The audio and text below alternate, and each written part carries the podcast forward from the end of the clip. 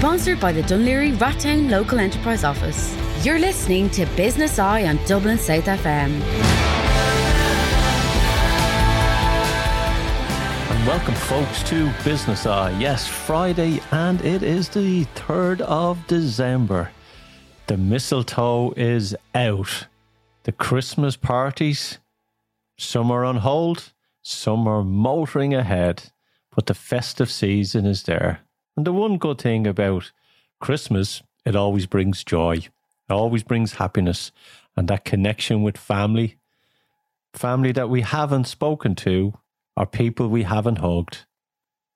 Maybe this year, everybody will get a chance to reconnect and say, let's draw a line in the sand. And thinking about drawing a line in the sand, at 12 o'clock today outside the Dáil, parents, teachers, speakers, singers, Irish people, a large gathering met up today to say no to masks in our primary schools.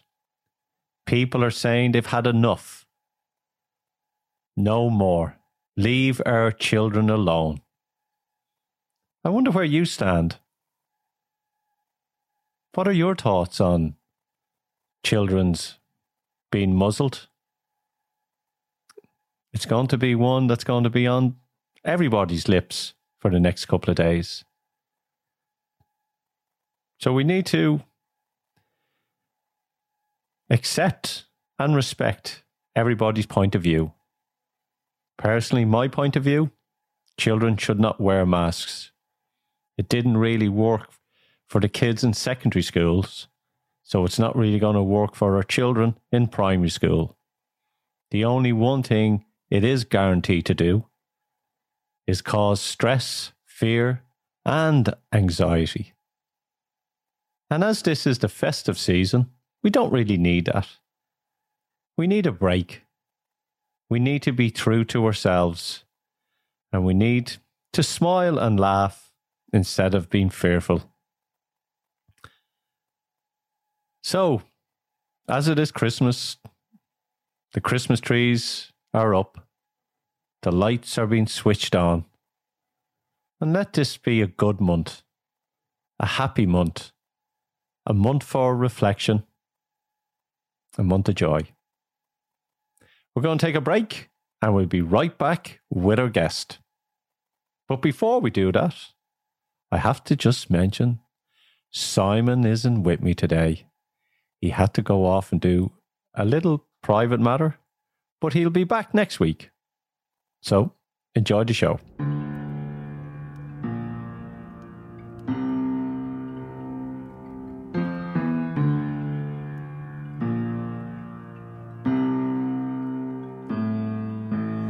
You need a big God,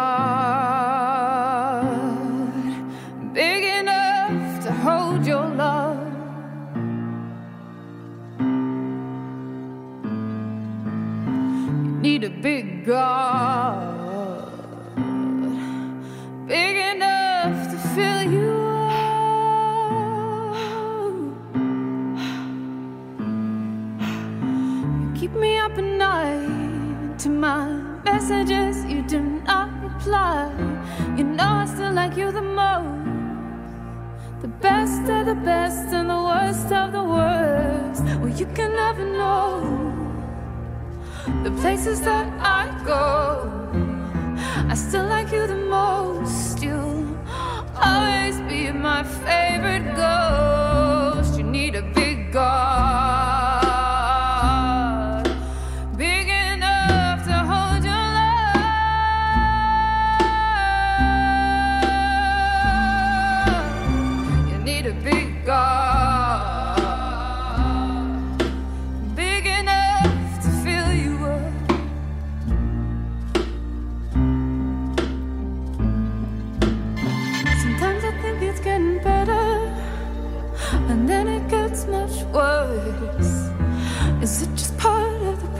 process? Well, Jesus Christ, it hurts.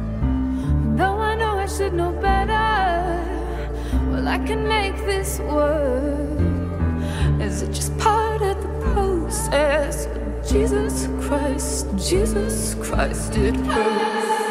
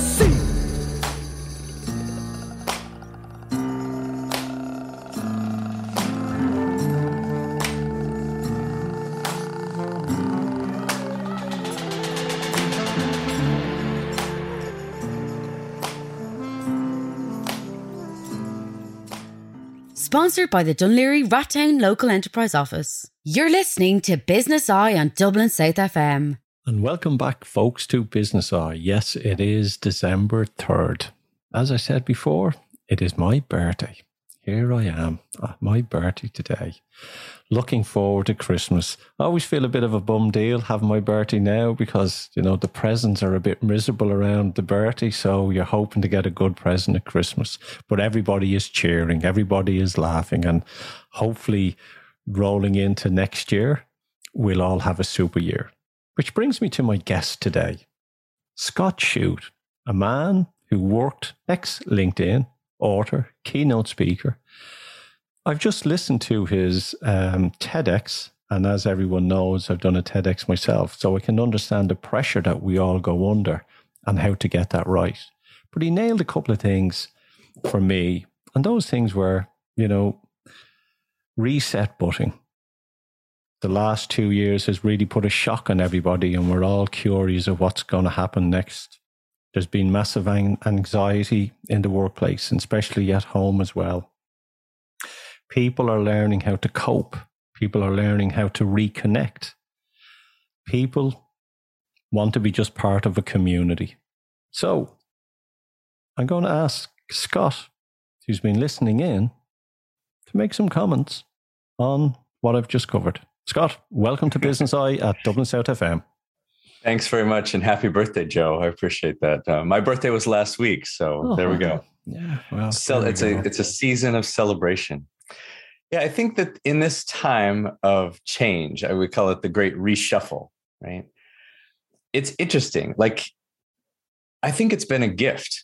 Okay, maybe not this whole pandemic, maybe not financially for some people, or physically, or emotionally, but at the highest level, at the deepest level, perhaps at the spiritual level, I think it's been a gift individually because it's caused us all to pause and reevaluate who we are and what we're doing in this life. And for a lot of us, that means reevaluating what we're doing at work. And so, what I was talking about in my TEDx talk is we have so much power to change the world from the work perspective, right? You might open a news browser or a newspaper if uh, you still get one of those things, and you might look at the world and be tempted to say, "Oh my God, look at all look at all the things that are wrong. Look at all the problems we have. What can I do to fix it?" And actually, I think work itself can be part of the healing and the progress that needs to and must occur. um, because work is now influencing our behavior, influencing our consciousness in ways that governments and religions have been doing for thousands of years. Now it's work and big companies who are shaping our behavior. So that's my underlying premise is that work can be part of the thing that moves us forward.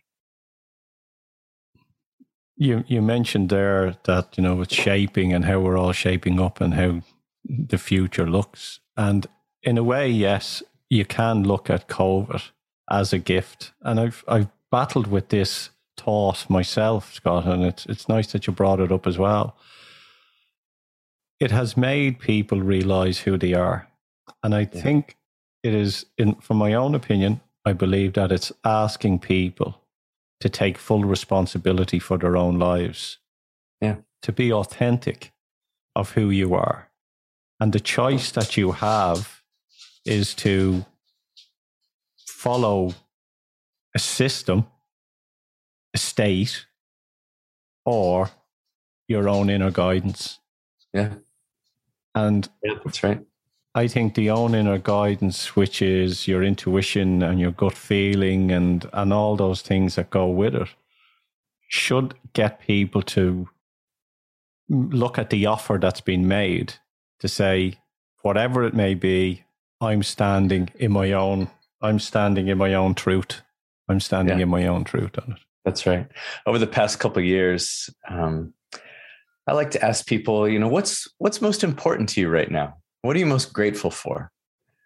And almost 100% is one of two things in the past two years.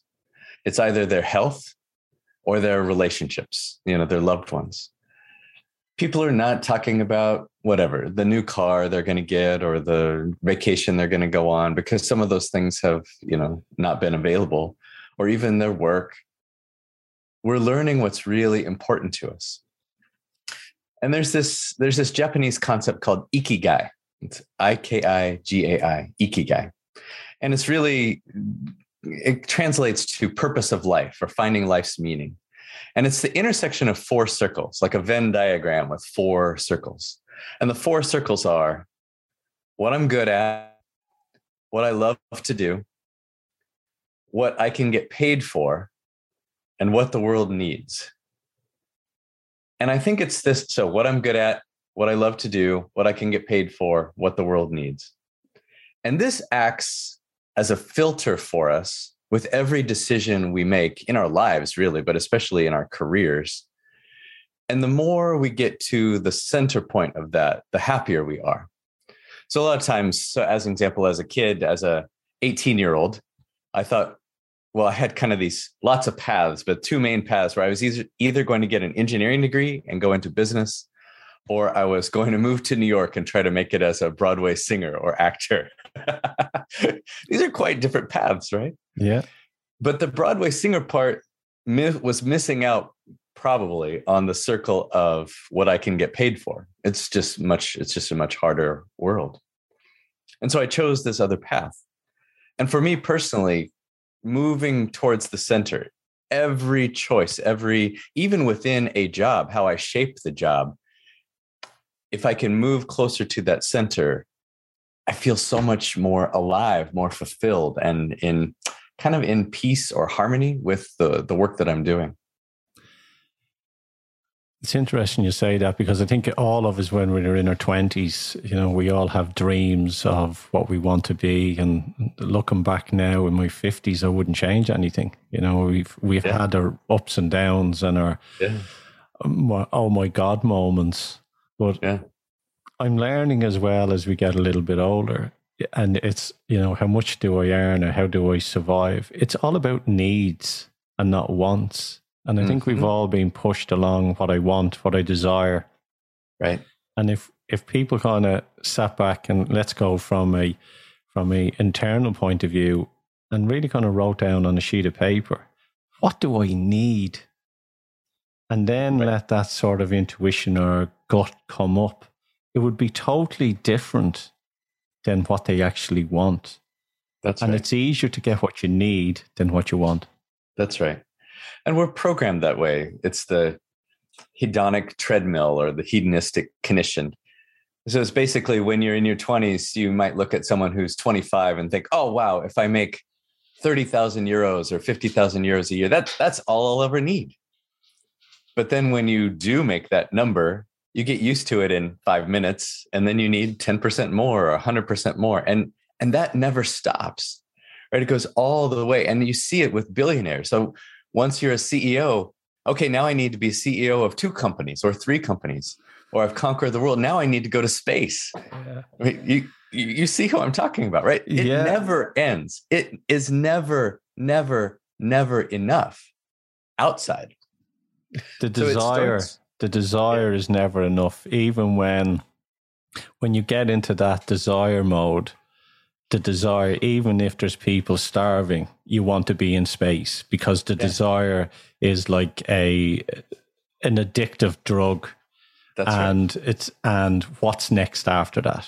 That's right. And and the you know I call them the archonic energies, and those are the the energies that are of you could say of a construct that we are all in and we have to, from a business point of view, really sort of sit, stand back, observe what's been going on in the world and go, what do I need? What do yes. I need on it? That's right. Yeah. At the individual level, this is really powerful. When we move from, as you say, the the wants to the needs, that's very powerful because we become in charge of our own destiny. As a company, something really interesting. The research shows that companies who focus on the whole and not just the finances actually do better. So, in other words, if a company focuses on balances the needs of all of its stakeholders, meaning the customers, the employees, and the shareholders, and really create a balance of their of their needs, these companies are 14 times that's 1400% more profitable than the S&P average. Wow. So it's kind of it's kind of like in a relationship. Think about your primary relationship. If you insist on getting what you want every single time, right? And maybe bully your way into getting your way, you might get what you want a few times in a row, but over the long term, you're probably not going to be in that relationship anymore. Yeah, there'll be a lot of gaslighting going on in that relationship and toxicity. Yeah. But right. here's here's something which is quite interesting. There's companies out there at the moment who are short staffed. They cannot mm. get staff. Whatever happens in the world at the moment, there is a shortage of staff. Mm. And with that shortage of staff, people's decisions, you know, may everyone has a right to their own decision in life. And everyone has to accept, you know, inclusion and diversity, no matter what that is. Mm. But if you say like there's a company that has 40 people short within mm. within the company, mm. and they're frightened to have that real conversation with the staff that they have in mm. case any more leave, mm. where does that leave a company? You know, going through this process.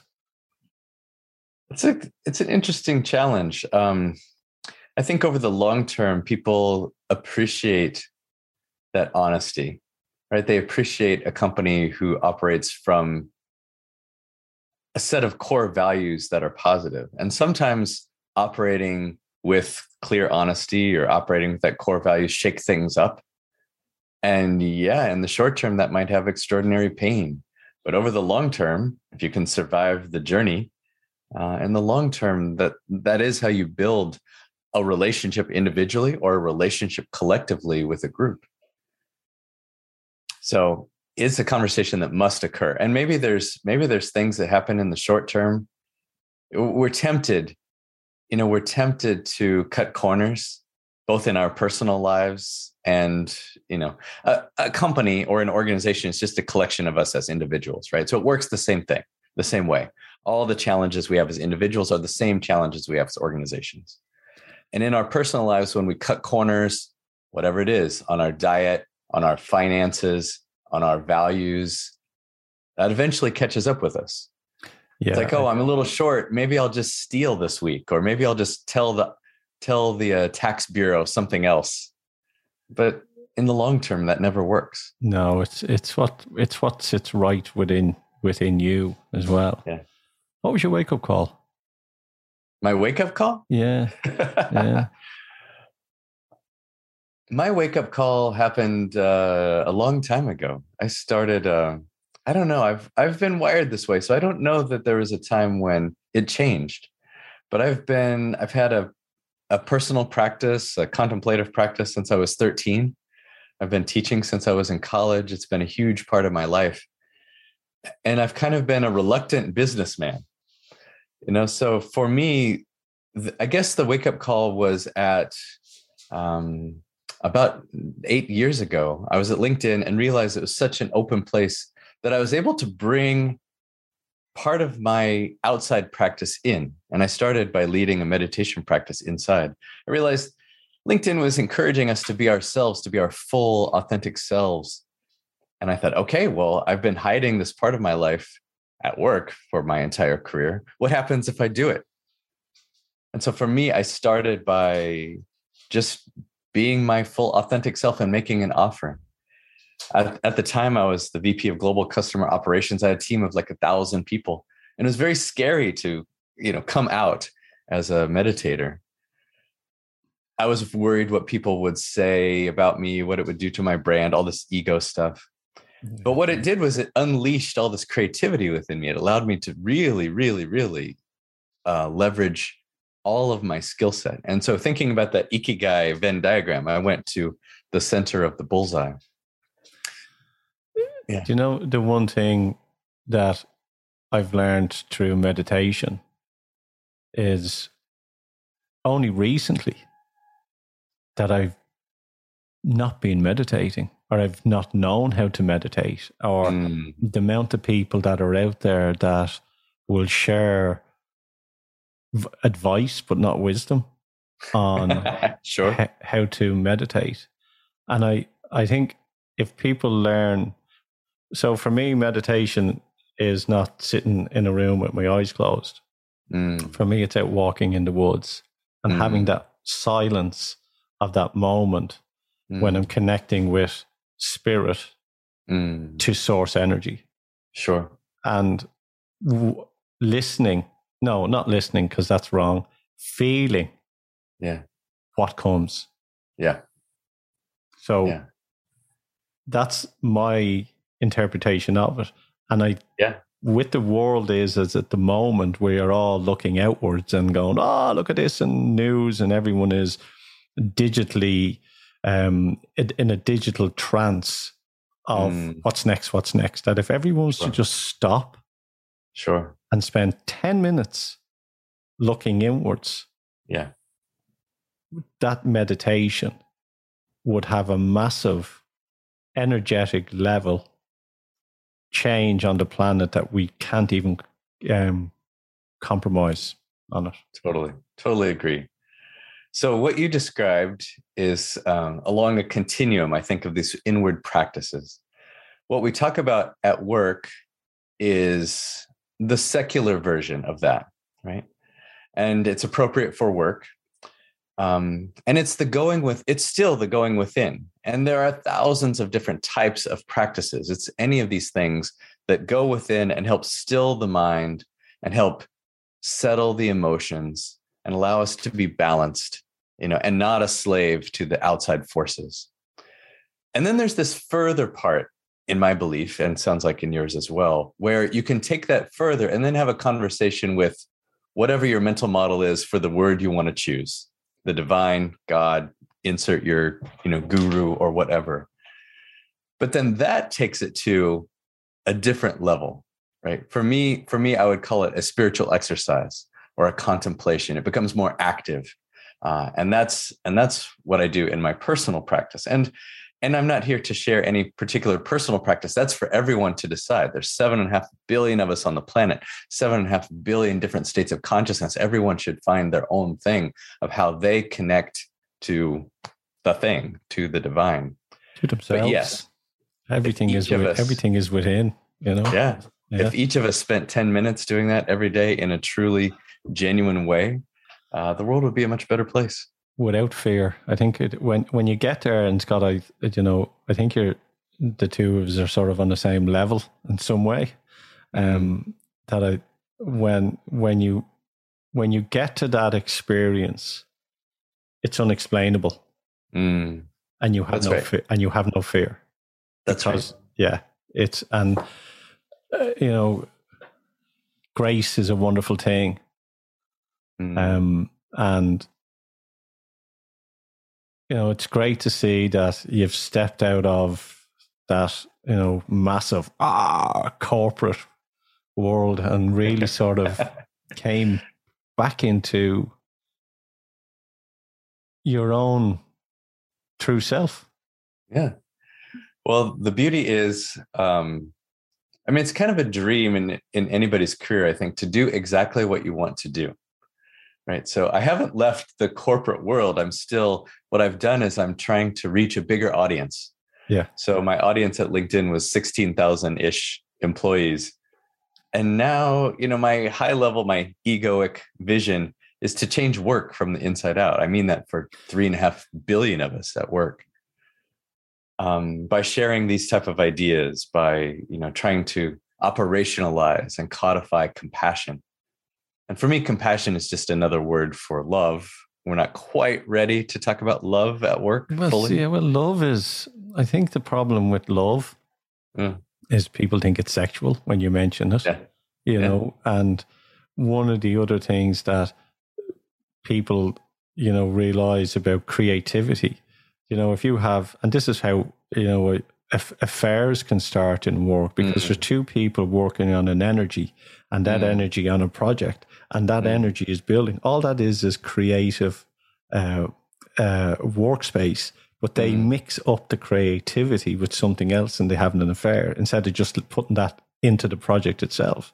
And Yeah. love, again, when you think of the word love, it's been was it doctrinated or indoctrinated or another way that it's related around sex Sure. Sure. you know, where it's Sure. not. Um, so that's a task in itself. But yeah. You know, look, if if you and me were having this conversation ten years ago or fifteen years ago in corporate world where we were heavily involved in, they would look at us like we were mad. You know, Oh, for sure. for sure.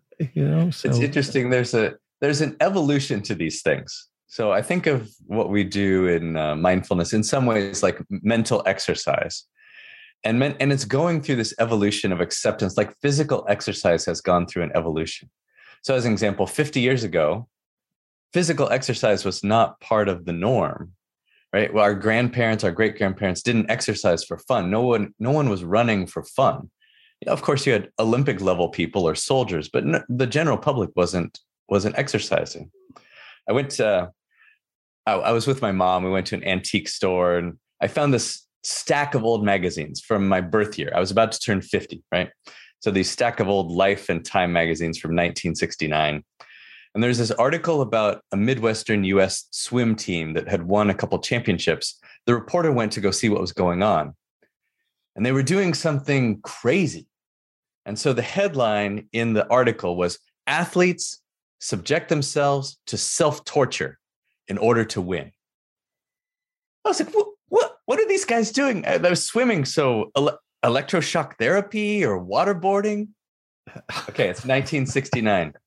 You want to know what was so out there, so crazy, so they were lifting weights, they were doing strength training. my God, yeah, that's that's mad. Well, Yeah.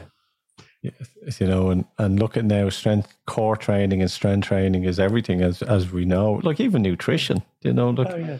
you know, So- we, we so- remember at Christmas.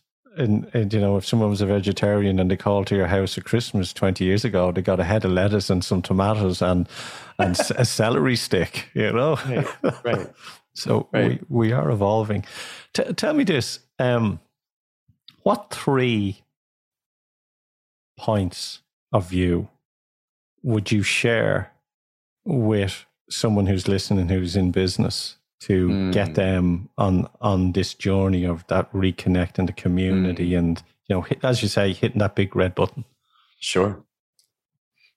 I think the first is, especially if you're a leader, the first is where are you focusing energy? Are you focusing energy only on the finances, or is there energy on all of the stakeholders? And this is how we talk about things. It's the language you use. It's how we. You know, so, who are you serving, right? Because if you're only focused on the shareholders, it's you're actually doing them a disservice because by serving the whole, you'll actually serve the shareholders even better. So that's one, it's the shift in it's just like in a relationship. If I shift to the we instead of just the me, ultimately I'm going to make me happier because my relationship's going to be better. That's one. Two is I think it's time for leaders, especially, to move away, well, to evolve. We're on this evolution of leadership from the agrarian age to the industrial age to the information age, right? In the agrarian age, the management style was I told you to do it, just like do it. And it was only focused on the result. But in the information age, that just doesn't work. And so it's thinking about the people that you lead holistically, right? And and think about it in this way. You can i mean of course you're going to get better results but if you have fear well here's the thing. Something like 60% of employees are looking for their next job in this great reshuffle.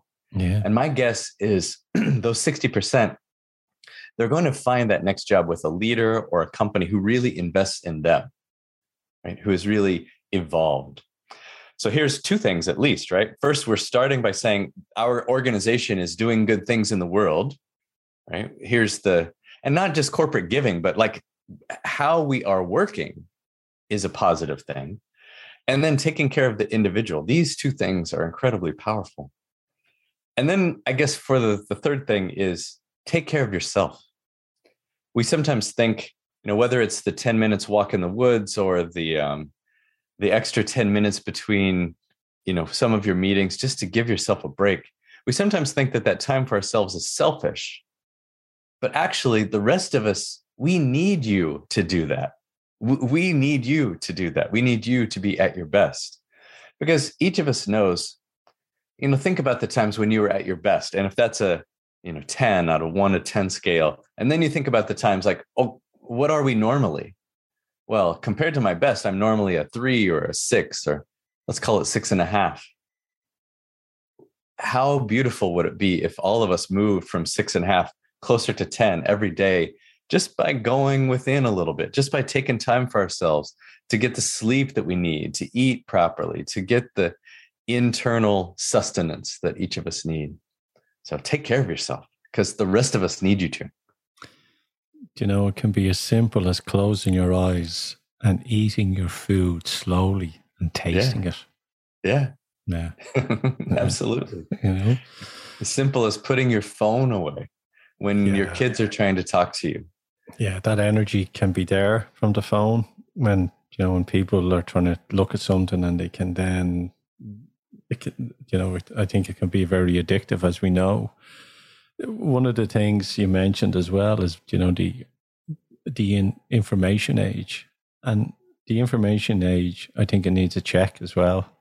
You know the uh, the future looks like the metaverse, and that's not really connecting with people on a on a human level. And you know that connection. There is, mm-hmm. there is a an energy vibration from yeah. from people um, yeah. And I think communities and companies can't run away too far with information because yeah. they'll get lost in it. And the human connection will be very difficult to find and generate within that company as well. Yeah. Well, this is the one of the big challenges with technology is technology has brought us a lot of ways to stay connected.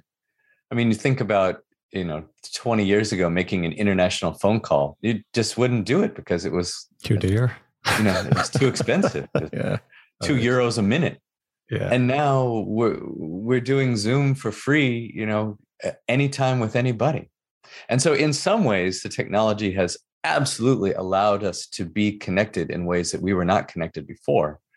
But when overused and if all we do is stay in our own bedroom our own office and we never get out and actually physically meet with people, then that's a problem. So just like everything else, it's in moderation. Balance. So I don't know what the future of technology holds, but if it helps solve the connection problem and increases connection, then it's all good. But it's up to us to use it in the right way. Yeah, I, I can recall in my 20s when I lived in Germany and you'd only make that call home once a month. Yeah. You know, because it was so, so expensive. You know? That's right. Yeah. But yeah, I think, I think it's, I think there has to be a moderation. And I think people have to realize that, that, you know, uh, I'll g- give you an example which made me the penny drop for me was maybe about two weeks ago, two, two, three weeks ago, Facebook went down. And the amount of people that I would think that were in their homes were losing their minds because they weren't connecting in groups, they weren't talking Yeah. to people, they weren't giving their opinion, they weren't doing that. Everything had shut off in their life. They weren't speaking to family, they weren't speaking to their neighbors. This is it. And when that went, they lost their minds.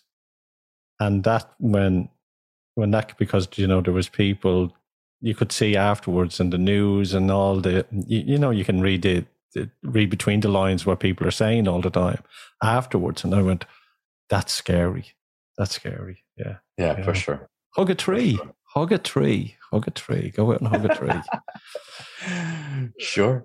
Scott, tell me if someone wants to get your book, if Sure. they want to reach out to you, tell us. Um, Yeah, with us with the absolutely.